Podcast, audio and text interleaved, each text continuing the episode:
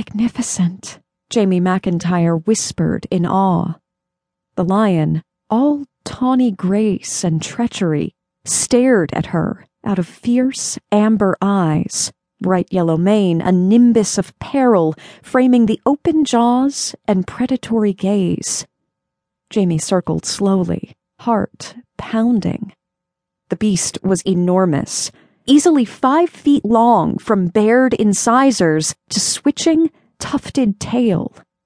Menace in a muscular package, and as dangerous and awe inspiring now as it had been when it was created 800 years before. She'd seen the lion guarding the tomb of the legendary Emperor Frederick II hundreds of times in art books but the reproductions hadn't prepared her for the power and glory of the mosaic masterpiece glaring down at her from the vaulted ceiling of the Palatine Chapel, deep in the heart of the Norman Palace in Palermo, Italy. She'd come 4,000 miles to draw him. Few tourists visited the chapel today, and she'd been left alone most of the afternoon. Her fingers flew over the textured pad in a frenzy to finish before the light left the ancient, high chambered room, full of the echoes of majesty and violence over the centuries. By the time the white hot sun no longer gilded the eastern wall of the room, she'd gotten her lion down on paper. Every gorgeous inch of him. The heat was stifling had been so since she'd arrived a week ago. Oddly enough, for a New Englander, she didn't mind the heat in the least. Nothing was air conditioned in this city, but it didn't matter. The heat was like a sensuous blanket. She'd been shedding clothes day by day since her arrival. Until now, she wore only a cotton sundress that allowed the few breezes in the city to cool her legs and barely there panties. The sundress was loose enough to make her feel naked when she ambled through the city's narrow, fragrant streets.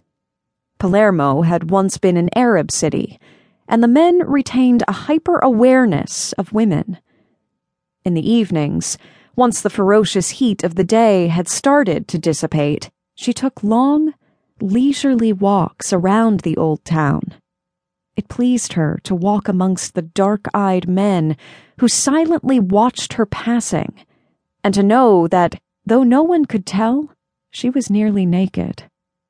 Satisfied with the afternoon's work, Jamie packed her supplies and walked down the high arched corridor toward the exit. She descended the broad, ceremonial staircase whose shallow steps had been designed so horses could climb to the upper chambers down into the shadowed cloisters. The guardian, used to seeing her every evening for the past week, smiled and bowed his head so respectfully she felt like a queen.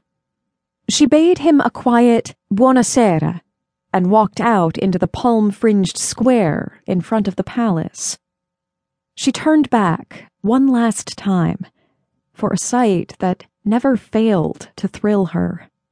The dying sun painted the immense facade of the palace a luminous gold, which shimmered against the palm fronds.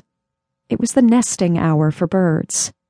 Thousands of swallows wheeled and cried in the red gold sky.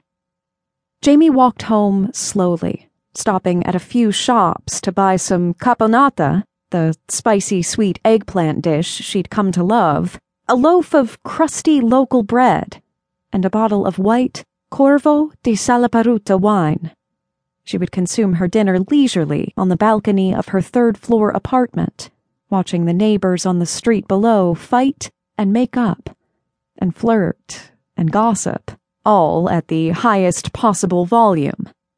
It was infinitely better than the insipid fare offered by the local TV stations.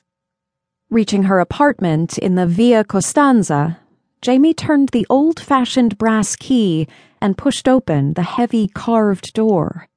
The entry was dark and smelled of old wood, lemon polish, and the lavender sachets her 80 year old landlady had placed in all the drawers. Walking from room to room, she threw open the shutters and the big French doors leading out onto the balcony that ringed the apartment. The doors and windows would stay open until morning to capture the slightly cooler air of the night.